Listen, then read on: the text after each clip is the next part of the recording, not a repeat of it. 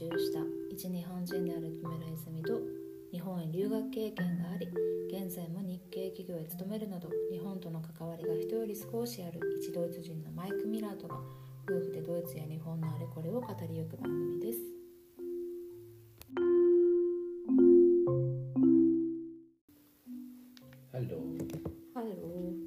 で今日は前回ちょっと私の実家についてたくさん、まあ、自分語りをしてしまったんですけどその後ちょっとモヤモヤが減るようなのがあったからそれはちょっと冒頭で話していこうかなって思いますそれは泉から話した方がいいと？そうだねでもマイクさんにももう話をしたんだけどその後やっぱりモヤモヤは消えず、まあ、2週間に1回ぐらいスカイプで話をしてるんだけどまあ、最初の30分ぐらいは楽しくお話ししてで最後にお父さんがちょっとちらって入ってきた時に息子が、まあ、庭を見たいって言ってでカメラを庭の方に向けた時に私がちょっと気に入らないものが目に入ってしまってっていうのはまあいつも通りテレビの前にそのある机の上に、まあ、ゴミが散乱してたりだとかまあ、お父さんってんんなんて言うんだろうすぐリモコンが手に届くところにあってほしいとか身の回り座ってる状態で何でも手が届くところに自分の必要なものを置きたい人でそういうのが目に入ってでもそれもうちの赤ちゃんが生まれて来年一時帰国する時にはちょっとどうにかしてほしいなみたいな話を私私もしてしまってそしたら、まあ、案の定嫌な空気になってで最初はお母さんがお父さんに「禁煙しないとね」ってその時に言ってそしたらお父さんが余計なこと言うなみたいになって まあ最初はもう本当険悪なムード。で皆さんに対して紹介したのがいい発展があったでいい発展があったの。必ずハッピーエンドだから。ねそれでお父さんに対してもお母さんがまた余計なこと言うなじゃないわよとか言って喧嘩ちょっと小競り合いみたいなのし始めて。でその時に私がお母さんに話をしている時に「私たちは」っていう一人称じゃなくて「私たちは」って言葉を使った時にお母さんが私に「いや私たちって言うけど文句は言うのはあなたでしょ」みたいな、そう。言われて、まあ、その時にマイクさんいなかったから私はなん私を守ってくれる人いなかったんだけどでも実際に、まあ、マイクさんの意見としても私と同じ意見を持ってるよね。片付けた方がいいと私はずっと思ってるんですよ。うん、その時に、まあ、あなたでしょ？みたいなことを言われてもう喧嘩腰とかでもどうせホテルに今回は泊まるんでしょって言われたりとかしてでそんなこと全然言ってないのに「え帰ってくるなってことなの?」ですごい悲しくなってまあもう何もここでは言わない方がいいなと思ってそのまま話を終わらせて電話を切ったんだけどもう悲しくなって泣いちまったんですよ、うん、でもうこれのままじゃダメだと思ったから LINE を送って長文で。今までもあんましたことないちゃんと自分の気持ちを伝えて、まあ、俺の家だとか何しに帰ってくる来たんだとかホテルに泊まるんでしょとか言われたらまあ悲しいなんて言葉じゃ言い表せないですよみたいな話をしてまあ、でもそれが伝わったらしくてお母さんには。でお母さんはなんか愛してるよみたいな。本当はそんなこと思ってないんだけどスカイプで顔見ると会いたくなって言っちゃうんだよとか。会いたくなって言っちゃうとかもう反反抗期じゃん。なんか天の弱みたいな、はい、でまあそこでお母さんにも反抗期みたいなものがあるんだろうなって「愛してるよ」で文章をくくってくれたんでね、まあ、それでいいかなって、はい頑張るって言ってたし。今もう一回その話を聞いて、うん、えー、と思ったのが、うん、伝わった今私話をまとめるのが下手なんだけど。まあ伝わったと思うんだけど今、うん、なんかその話も今2回聞いたんですね、うん、そうそう。今思ったのが、お母さんが自分から、えーと、聞いたらどうせホテルに泊まるとかみたいなことを言ったんでしょ？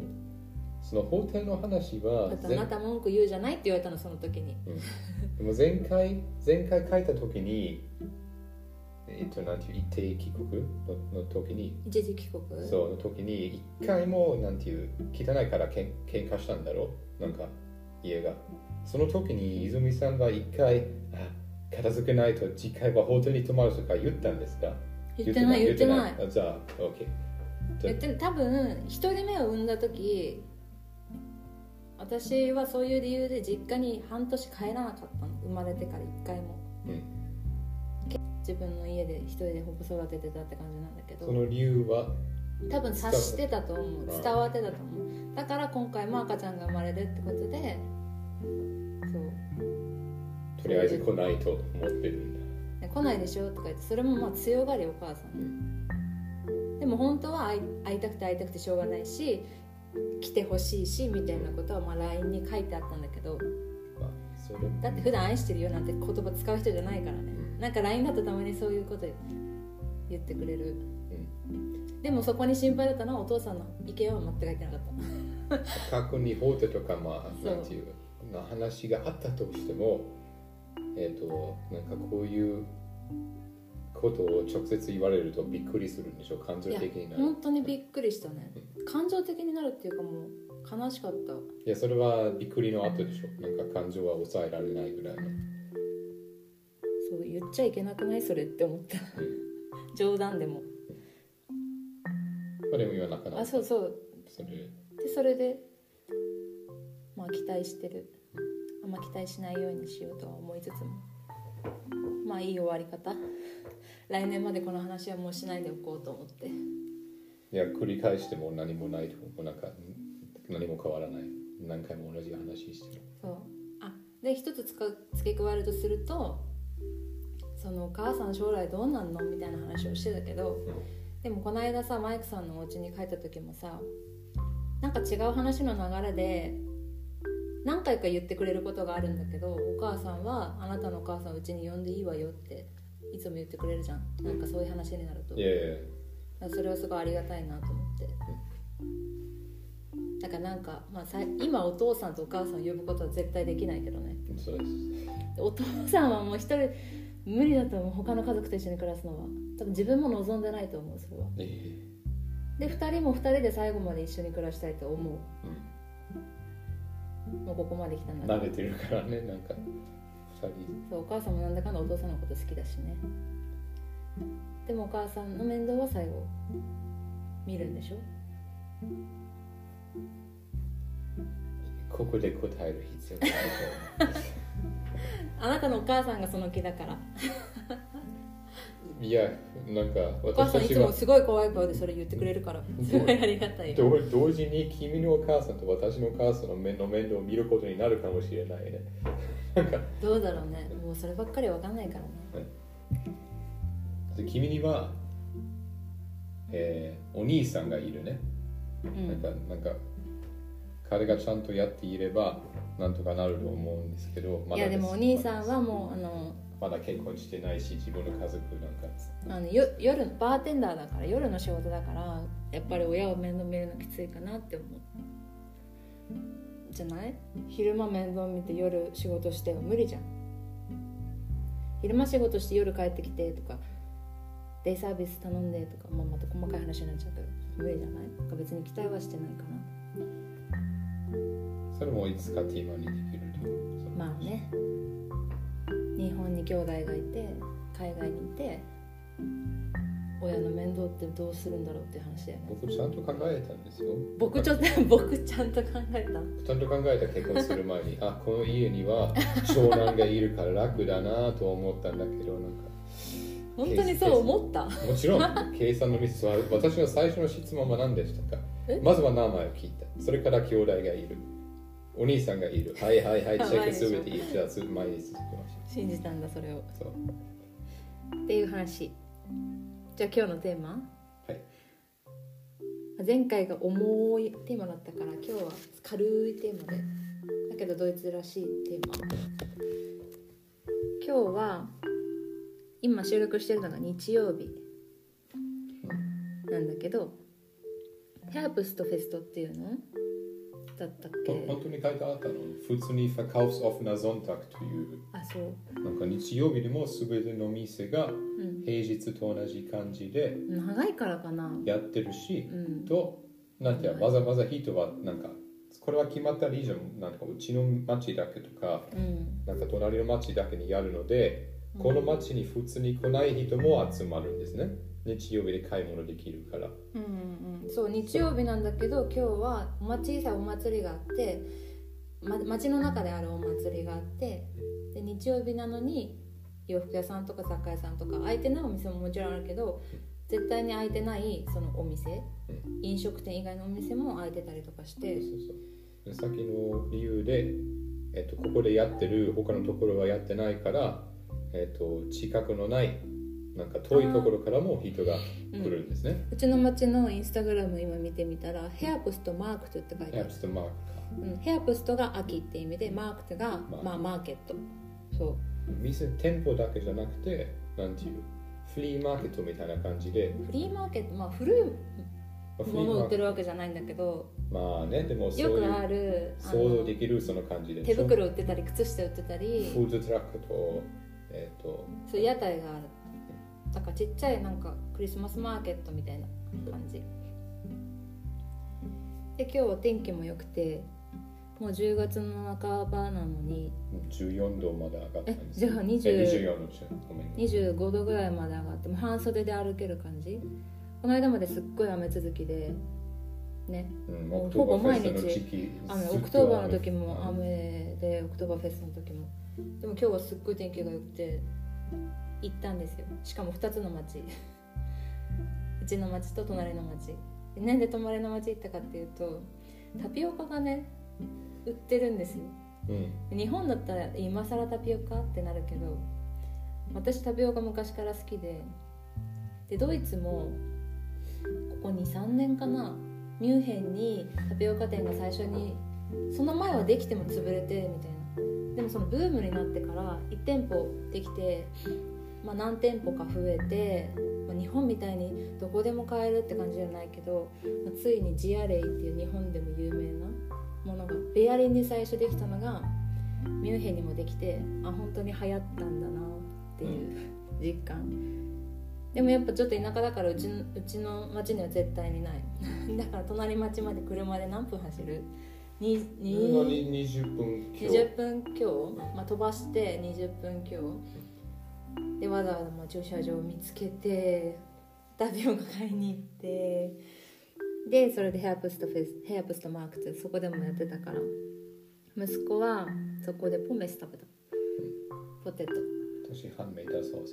そうハンメタソーセージ。これよくなんかお祭りでみんなが食べるやつなんだけどどれぐらい ?30 分あさ半メーターねだから。半メーターだから50センチあんの？50センチで半メーターソーセージっていうの、うんドイツ語で何？ハルハルメーターブラフォスあその名前だったんだ。50センチ。でもパンも50薄センチ。くてなんか今日。パンが良くなかった？パンが柔らかくてなんか厳しいね。普通には薄いんだけど今日は特に薄かったですね。なんかソーセージ。噛んでも少し肉肉だけが入ってると感じたんだけど普通じゃないのソーセージなんだから。いやいやなんか長いヌアンベーガーって感じだった今それは好みじゃなかった？日いやもう少しちゃんとしたなんか今隣の町で食べたんだけど今日ここに戻っても行ったんでしょマーケットに、あった。それでちゃんとしたものが出てきたのですえごい食べてないから分かんないじゃん。食べてないんだけど見た目で大きく見た目で大きく見たんですよ。パンパンは大きかったねパンパンもなんかちゃんとしたバゲットパンだったここでは。じゃあマイクさんに言わせるとあんま美味しくなかったのね。いやろ6夜するからお金をなんかする毎回食べてるもんね。それ見つけるとなんかいや吸い寄せられていくもんね。食べなきゃいけないみたいな。いやなんか私は北ドイツで育てられたんですけど、うん。北ドイツにそういうものがなくて。えそういう理由？そう。南北ドイツ南にすごいハンメーターも食べれると思って。北ドイツに田舎に住んでたからなかったんじゃないの？ねえねえねえ、えっと、出てこない。バイスウォースと同じ感じで出てこない北ドイツ北ドイツに別のものが何？なんかステーキ全部とかなんかへステーキの上にサワークラウトが乗せて。キャベツのねそう。漬物。うん、あとはフリカデレ。フフリカでアフリカであれば聞いここにも出るフライシュランスここにも出てくるんだけどそれって。まあ、うん、肉まんじゅうなくてハンバーグみたいな感じで。でも冷たいサンドに出る。へえ見たこと。でここにもあるよ。本当？ここで名前は違う。名前が違うまあそれが。だからもう一回買えばって言ったけど。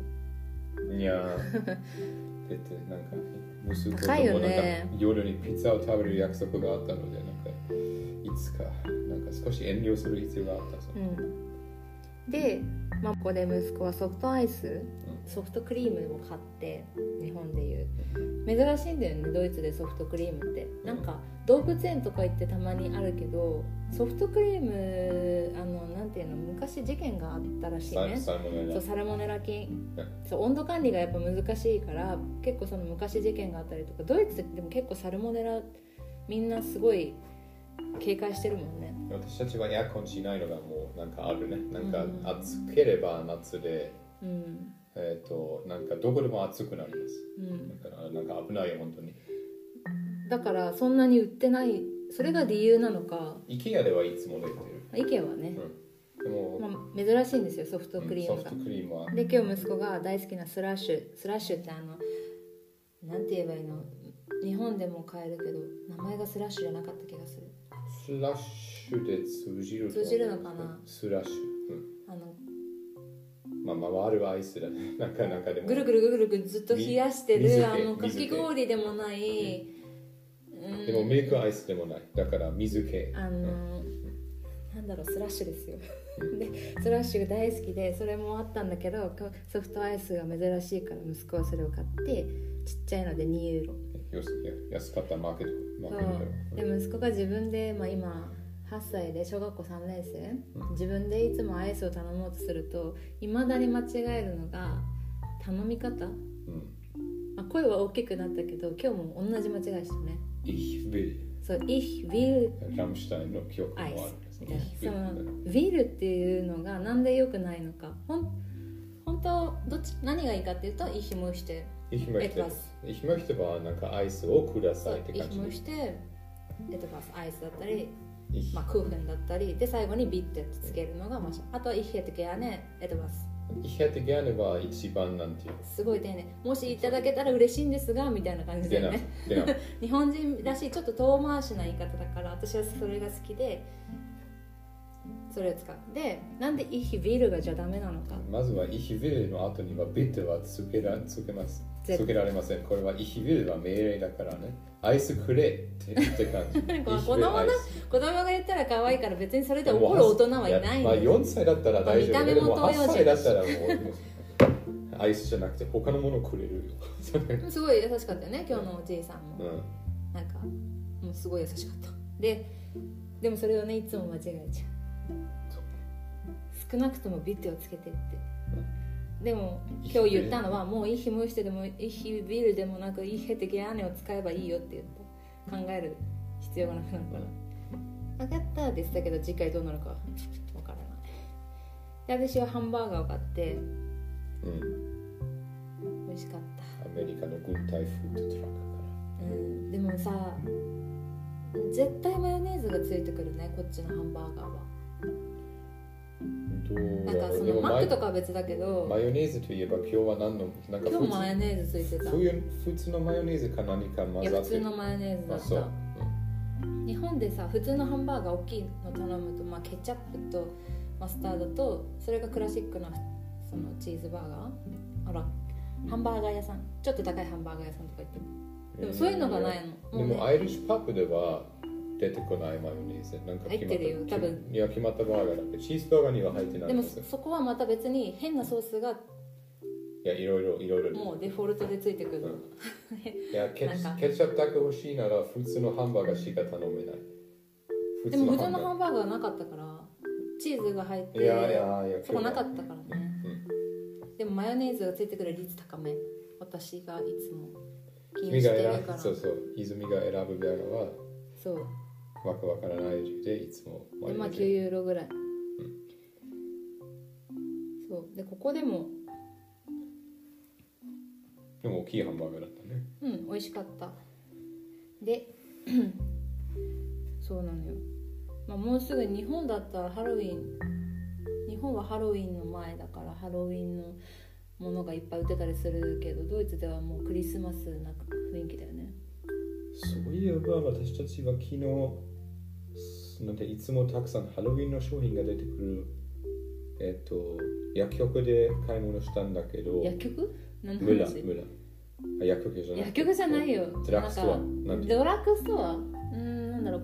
日本ではでデパコスが売ってたりえー、とお菓子が売ってたり生活雑貨が売ってたり、まあ、おもちゃが売ってたり、まあ、便利なミュラっていうお店がある。私たち2階に行ってないから演奏見てないね私たち。普通にいつも。多分にはある。でもま見えなかった、でも少なくない？やっぱり。うあ街を歩いててハロウィンだがもうすぐだなっていうその日本だったらさクリスマスソングクリスマスだったらクリスマスソングハロウィンだったらハロウィン CM でもハロウィンハロウィン。テレビのコマーシャルとかでもさスーパー行ってもそういうなんかキャンペーンだったりとか。んここで好きな人だけはするって感じね。本当にヘロ好きね。うちもそこまでハロウィンにこだわりがないから、もうクリスマスの方が意識してるもんね。あとはなんかハロウィーンと,、えー、とバレンタインスデーとかなんかうん贅沢な遊びだね、なんか普通にドイツの、ねドイツの文化にはなくて、うん。今少しみんなはなんていう経済的な理由でお金をなんていう貯金してるとか、まあ、もうないのかそれでまあ遊びたい気分、うん。少しなくなってきたかもしれません。でも息子が学校で「誰々のうちではハロウィンやるんだって」とか「僕もお菓子取りに行きたい」とか、うん、あそうだったら私は夜一緒に行く？でもさちょっと心配してるのはまあおじいちゃんとかおばあちゃんとかも結構住んでるじゃん。うん。子供がいる家ならお菓子用意してるかもしれないな、う一軒家だとかだったら、ん。ちょっと心配じゃない？もん無視されたりとかしたら傷つくかなとか。まあ夜ハロウィンの日にピンポンしてお菓子ない家は多分イルス使うよね。うん。開けてくれたらもうお菓子用意してくれてるってことでいいのかな？いや。そう。傷つかなければいいなと思って。大丈夫で今年は一緒に歩歩きたいらしいよ。私は言ってあげるもしかして子供生まれたら電話してください。うん。でも本当日本で私一回あのそのハンバーガー屋さんで働いてた時にさ近所のお母さんグループみたいのがハロウィンのちょっと1週間前ぐらいに来てお菓子用意したんでここに置いといてもらってハロウィンあしないついつに子供たちが来たらお菓子を渡してくださいって。言って自分で食べたんだろう言うのでね店を閉めてヘロウィンでそれでなんか来て子供が。うん。めっちゃ15人ぐらい来て全部こうやってお菓子を渡すみたいな。それを商店街でずっとやってるお母さんグループがいた。すごくない？ねでいろんなお店に頼んでね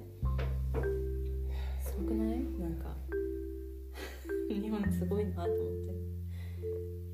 仕組みが。だからうちもマンションの人に全部お菓子渡しといてこれ渡してくださいって。あおかしいよ。おかしいよドイツ国でそれはしないね、っていう話。はい。そうそう。あともうなんかネットフリックスとかでさホームアローン見れるからうちもの息子もホームアローンずっと見てるじゃん。ドイツでもホームアローンはクリスマスの定番なんでしょ？そうですドイツ語でケビン・アラインツハウズそうケビン・アラインツハウスホーアムアローンラインが一一人ででツハウゼが家にいるってこと、うん。でニューヨークバージョンはケビン・アライン・ニューヨーク普通に入る何ホームアローン2ホー？ムアローン2ホームアローン1じゃない？そう。でもなんかホームアローンにならなんか別の道え町にいるからなぜホームアローンになるでもホームアローンのまあホームアローンの多分そうだったと思う、うん。ホームアローン2ニューヨークとかかな？わかんない。でも123だったと思う。え3は？それ違う子だけどあるでしょ？確か。みんな違うでしょ？3で。こうじゃん結構後に出てきたやつだよね。うん。多分なんかその成功だけで見てないですライセンスで新しいのを作りたかっただけでしょ。他の印刷することと同じ。私はニューヨークまでしか知らないあそうそう。で今日そのドイツ語をね聞き慣れないドイツ語を私は聞いてミハマイクさんに尋ねたんですよ。今の何って。それがまだ言えないんだけどその Herbstmarkt でね。おばあさんが言ってた。フィアティ。フィアティ。フィアティ、何かわかりますか？なんか南ドイツでしか聞こえない表南ドイツでもオーストリアとか行ってもあの、例えばそのまあ端的に言うとこれって「さよなら」っていう「バイバイ」みたいな言葉なんだけど、だよね、その南ドイツでよく使われてる「ゼアブス」と「グルスコート」これがもうそのチュースの代わりに使われてるよく。それオーストリアとかでも使ったりするよねゼアブスは。ゼアブスはそうそうドイツだけじゃなくて、まあ、南バイエルンだけじゃなくて、うん、フィアティは？南ドイツそうそう。フィアティは多分。でフィアティ初めて聞いて何それ？なんかちょっと可愛いし何すごい方言だからここでしか使えないと思うよ。じゃあミュンヘンではやっぱ聞かなかったのか。な多分南なんか田田舎者は使うよ私は。でここに引っ越してきたなんか本当に小さな町で。でも知ってたでしょ？いや私よく聞いた。自分でも使ってたあっちでフィエティ？なんか神に導かれ。カレよいやカレよカレよっていう。神様は君を使用すればよいとかなんかでもいい感じ、うん、神なんか少しスター・ウォースみたいな感じ。フォースとともにああれみたいな。そんなかっこいいか？だって神様神様は君の。それはモースとともには宗教でしょ？いやいやまあまあまあまあキリスキリスト教もでも神様と一緒に歩けみたいな感じね。そう。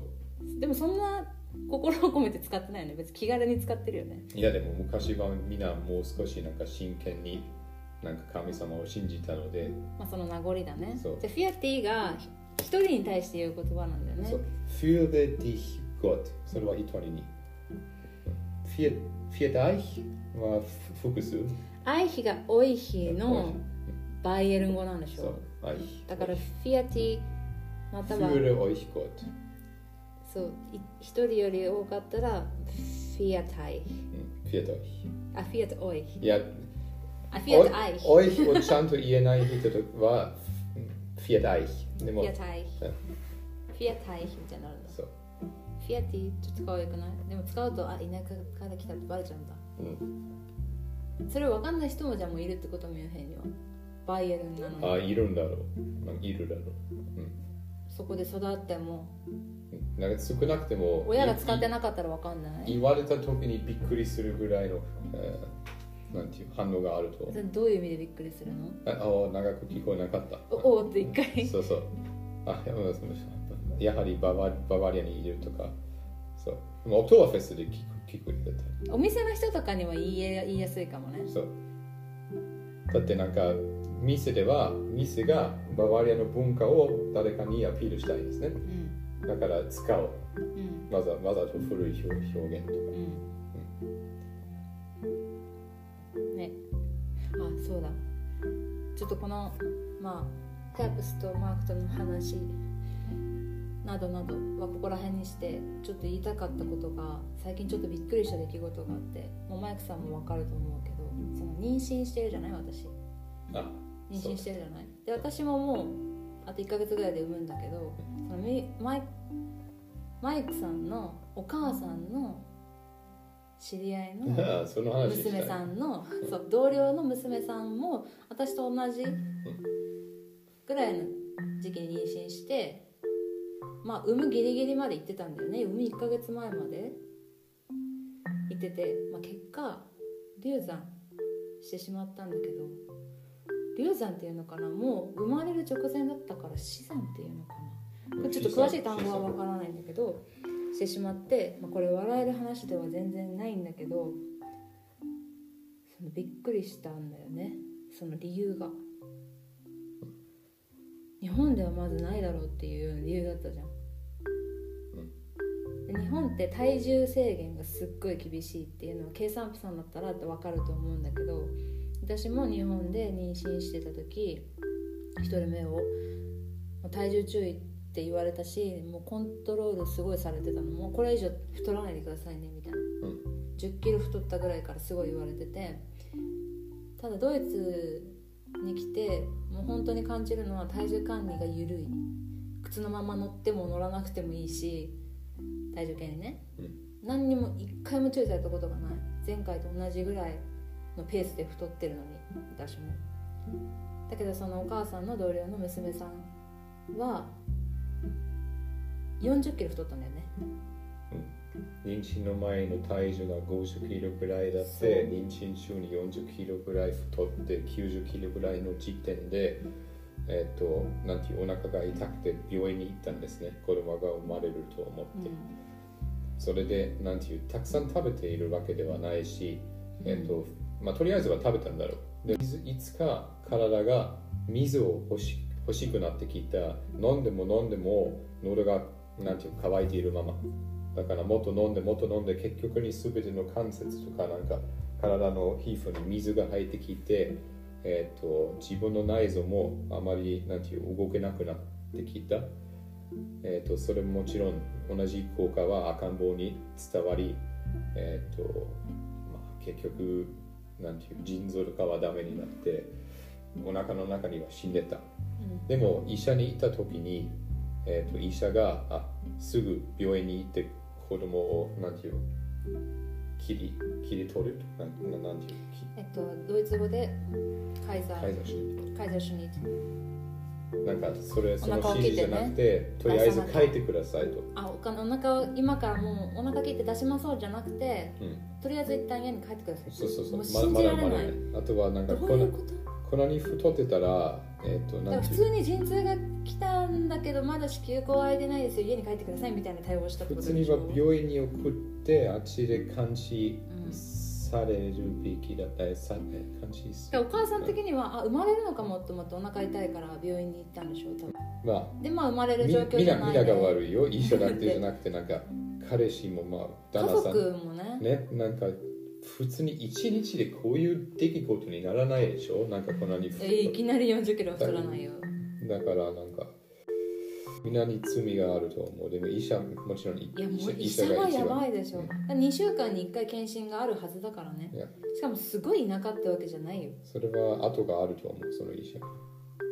いや訴えたりとかすればじゃない？バレないよ。でも何も言わなかったいやムタパスに書いてあるはずでしょ。なんかいつもどれぐらい太ったかどれぐらい太ったかなんかやばい方向で言ってるのはいやでもだからそれをそれをちゃんとだ外に伝えるなんか行動に起こさないとまた同じことが起きる、うん、びっくりしたんだよねだから。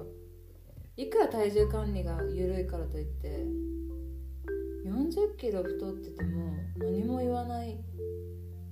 何もされない。体も多分ボロボロ今は。まあなんか今、まあ、それだけを皆さんに教えたかったね。そういう話もある。え信じられない。この今の時代でそんなことがあるなんて、うん、でもそれが普通ではやっぱりないから、また暗い話で終わってしまいました暗い話で終わったまあ少し でも少しなんか自分に関係関係じゃない話であれば、うん、なんか気が気軽に聞こえるかもしれませんでもなんかそこまでひどい出来事はそうそうあることじゃないけどやっぱり自己管理がすごい大切、うん、日本に比べてドイツは。何事にも。だから自分で調べて自分で